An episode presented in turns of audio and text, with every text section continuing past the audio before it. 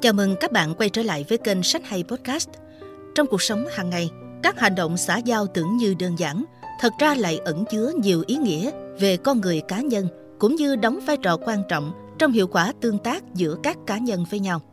Nội dung ngày hôm nay chúng tôi muốn chia sẻ chính là thông điệp đằng sau những cái bắt tay. Trong cuốn Cái bắt tay triệu đô của tác giả Catherine Molly do Fresnel phát hành, với 25 năm kinh nghiệm trong lĩnh vực kinh doanh, đào tạo kỹ năng lãnh đạo, đồng thời là diễn giả, chuyên gia về giao tiếp và ngôn ngữ hình thể.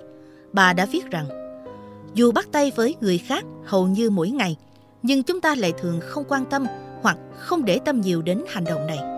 Bạn có nhận ra sự kết nối đầu tiên ấy quan trọng đến mức nào không? Cách bạn bắt tay có thể quyết định liệu khách hàng có hợp tác với bạn hay không, khiến cuộc thương lượng hoặc thỏa thuận của bạn xuôi chèo mát mái hoặc đi vào ngõ cụt bạn sẽ bị người khác đánh giá qua cách bạn bắt tay, và bản thân bạn cũng sẽ đánh giá về người khác như thế. Vì đó là cơ chế bẩm sinh mà tất cả chúng ta đều có để xác định đối tượng là bạn hay thù. Bạn có cảm nghĩ gì khi bắt tay ai đó mà không cảm nhận chút lực nắm nào, hoặc khi tay bạn bị đối phương siết quá chặt? Người đó có ý thức được cảm giác của bạn hay không?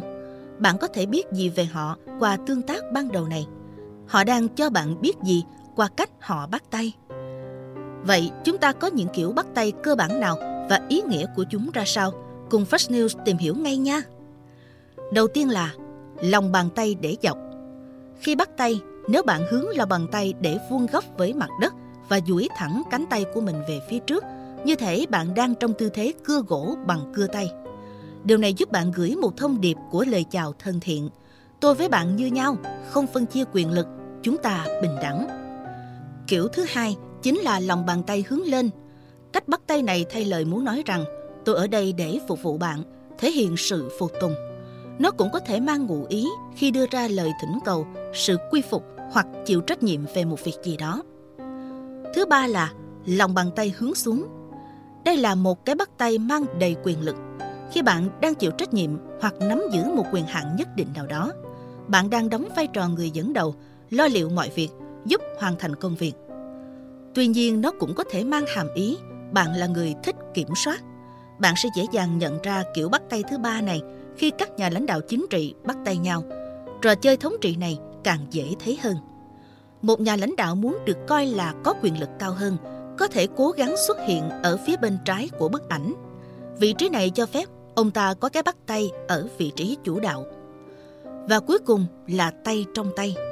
Đưa tay đây nào, mãi bên nhau bạn nhé. Đây có lẽ là cái bắt tay tình thương mến thương nhất trong các kiểu bắt tay. Đôi khi nó được đưa ra để thể hiện sự đồng cảm như với sự mất mát của một người thân yêu. Nó cũng được thực hiện khi muốn thể hiện sự quan tâm hoặc để truyền đạt rằng bạn đang ở bên một người bạn rất coi trọng. Cái bắt tay kiểu này dường như là món khoái khẩu của các chính trị gia.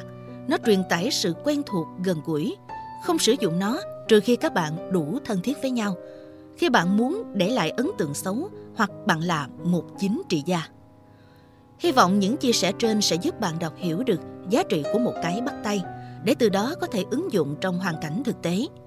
Cuốn sách Cái bắt tay triệu đô sẽ đặc biệt hữu ích cho các doanh nhân, các bạn sinh viên mới ra trường đang chuẩn bị phỏng vấn xin việc, nhân viên bán hàng và bất cứ ai thường xuyên giao tiếp trong công việc lẫn cuộc sống hàng ngày.